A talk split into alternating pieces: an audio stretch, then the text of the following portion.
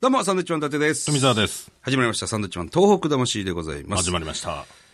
さて、えー、まあ2週にわたってですね、えー、ゲスト、自由党党首、小沢一郎先生をはい。お招きしましたが、気さくな方で気したさね。くな方でしたね。なんかいろいろお話聞きましたけど、コンビニとか行くんだね。 100均も行くんだね。カップラーメンとかも食べるんだね。コンビニもね、弁当値引きしたのを狙ってるってそうそう、スーパーとかで。美味しいじゃない。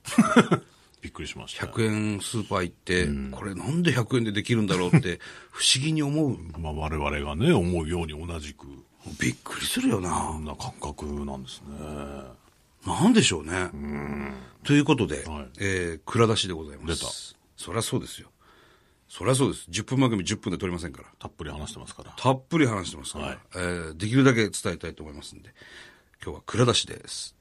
半年ぐらい前に、はい赤坂の、ええうまい寿司館っていうお寿司屋さん。寿司館 TBS のそばにあるんですけど、はいはいはいそこに僕がお持ち帰り用のお寿司を買いに行ったら、カウンターに小沢さん座ってらっしゃるんですよえあ、そうでしたははい。で、ものすごいオーラを放して、板前さんよりも、新鮮な魚介類よりもオーラを放放ちながら、お寿司を食べてらっしゃったんです。あの、多分秘書の方ええと一緒だったと思うんですけど。えで、もう俺僕大好きだと、小沢さんが。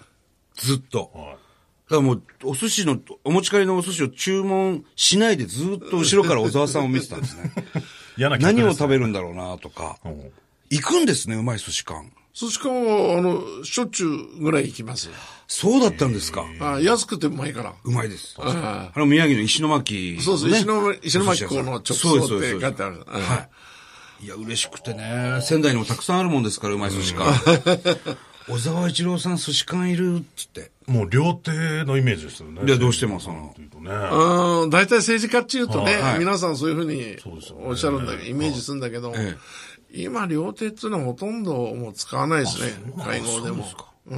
は料亭が悪いとは僕は思わないんですけど、え料亭だってホテルだって値段は同じようなもんですからね。そうですよね ホテルだって高いですから。高いですよだから、ホテルは良くて料亭はいけないっていうのは変だと思うんですけどあ。ね。なるほど。うん、だけど行かなく、ないですね、あんまり会合あが、。そうですか。料亭そのものもなくなって、だからはあ、商売にならなくなっちゃって。あ、そうなんですね。赤坂なんかもうほとんどないでしょ。景気が悪いってことですか、これ。そんなこといや、客が、もう料亭使う人がいなくなっちゃったじゃん。昔ながらのその、料亭で。うんだから政治家の会合も、料亭っていうのはほ、すものすごい少ないです。はあ。よく料亭の、あの、ね、車、黒塗りの車が料亭の前に止まって、まあ乗るだったり降りるだったりする映像はよくありますね、はいニュースなんかでも、はいはいあ、この二人が会ってました。どんな話してたんだろうみたいなインタビューがあったりね。ええうまい人士官で何食べるんですか小沢さん。僕 はね、あの、夜はあの、飯類は食わないもんだから、お刺身ですか飲むんです。あ、お酒と。お酒とつまみ、ええお寿司食べるんですかそお寿司屋さん行って。ご飯はね。シャリは。うん。食べましょうよ。いやそそのね、ふものすごくすぐ体重増えちゃうんですよ。そうなんですあか。だから、お酒を、え酒と栗に一本なら、え。ええ。あの、ご飯食べます。ああ、なるほど、ごなるほ飯ど食。べたいときは一本にする。ああ、なるほど。まあまあ、日本酒ね、米ですから。 エキス飲んでるわけですからね。そう。うちの親父と同じこと言ってる。あー うちの親父もご飯食べなくなったんだな。で二三本飲んで、はいその上食いたいんですよ、もう、ええ本当は食っちゃうと、どんどん翌日体重増えちゃう。ああ、なるほど。 1キロ、2キロってすぐ増えちゃう。あそうですか。消化いいんですかね。それなんかこう、トレーニングみたいなのされてるんですかジム行ったりと。いやいやいや、毎朝散歩してます。毎朝お散歩。は1時間。あ、ウォーキングですか。はい。今朝もしてきました。あ、今朝も。うんもう冬でももちろん、はあ。毎朝6時半頃起きて、ええ。1時間お散歩し1て。時間の散歩。健康 ですね。でもそういうことしないといけませんよ。いや、小沢さんの笑顔素敵ですね。 かっこいいですよ。なんかこう、いいんですよ。かっこよくて、小沢さんって。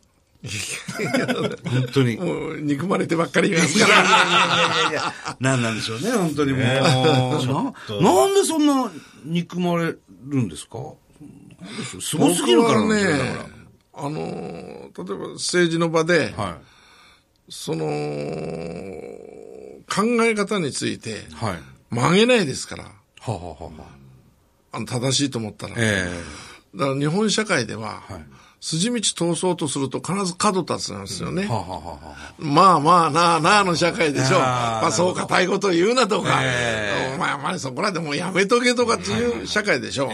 だからいや、そう、あの僕も妥協を知らないわけじゃないし、妥協するのは必要だと思ってますが、これは妥協すべきものではないと。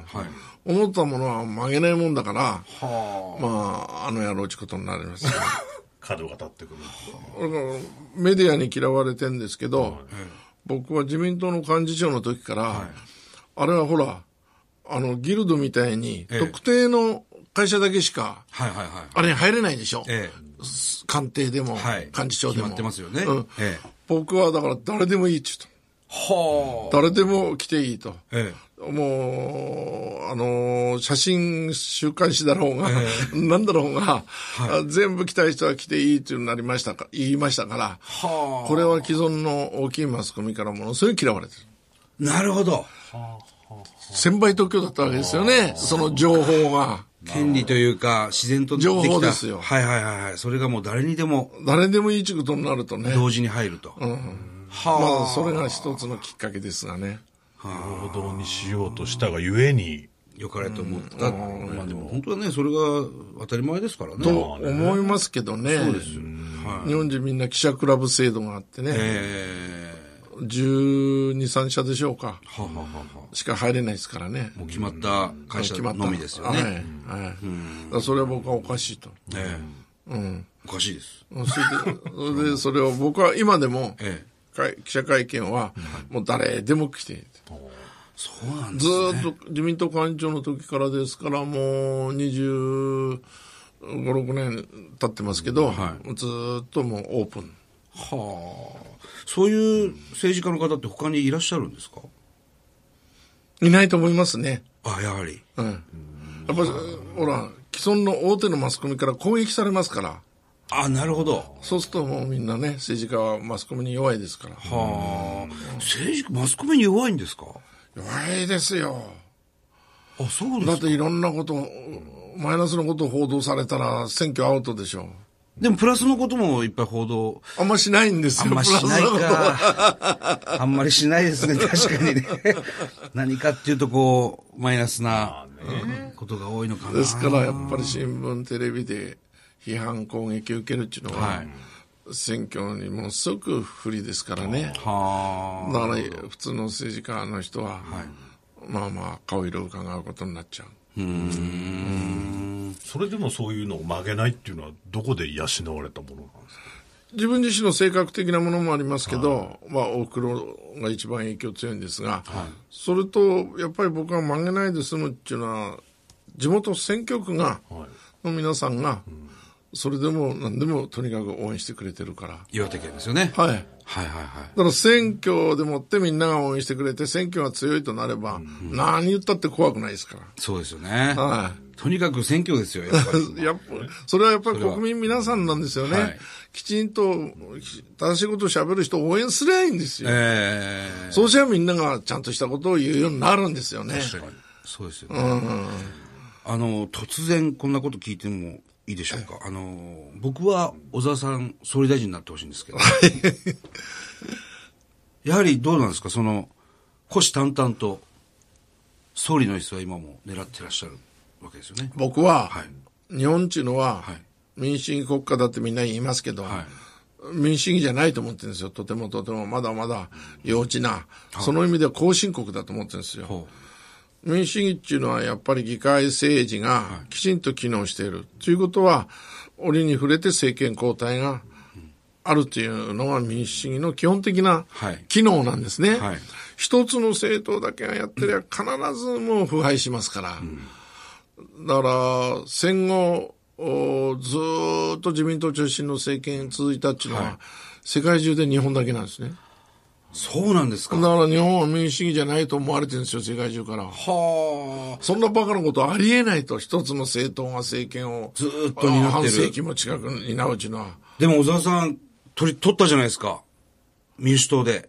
いや、だから、はいこれじゃいけないと。ええこれじゃあもう日本は民主主義機能しない、何かあったらもうまた全体主義みたいな格好になっちゃうと。えだから、もう一つの政権を担う政党を作んなきゃいけないと思って二大、政党僕は与党のはい自民党を離党して、はい。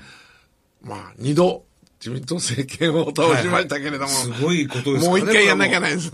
もう一回やりましょうも う一回やりましょうっていうか、俺がこう、葉っぱかけることではないんですけど、だからそうしないとね、はいはいもう一回政権交代しないと、は日本では民主主義はもう成り立たなくなっちゃうんですよ。はあはあはあずーっと自民党政権になっちゃいますよ、また。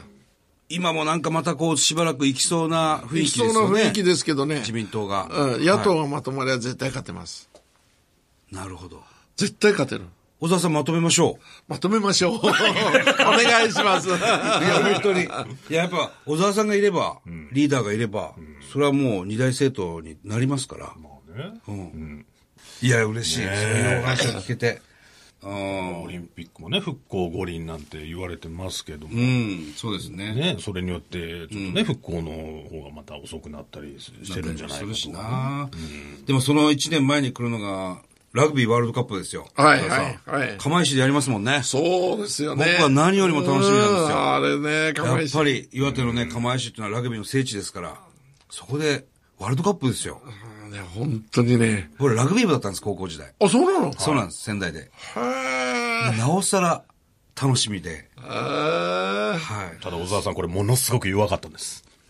101対0で負けたりした。そういう、あの超弱小チームだったんですけど、でもすごく嬉しいですね。岩手で開催するっていうのは。はい、本当にね、うん。信じられないぐらいね、実そうです実よ現しましたから実ね現。しましたからね。あれももう縮む一生懸命だった。ああ、そうですか。ああ仙台も候補としてね、上がってたんですけど、なんとなくですけど、うんでも岩手でやった方がいいんじゃない釜石でやった方がみたいなのは。釜石がね、やっぱええり名前が通ってたんいやそりゃそうですよ強豪チームで。はいえ。え新日鉄釜石っていう新日ね鉄ね。はい、ありましたしね。うん。まあ、すごくそれはそれで楽しみですね。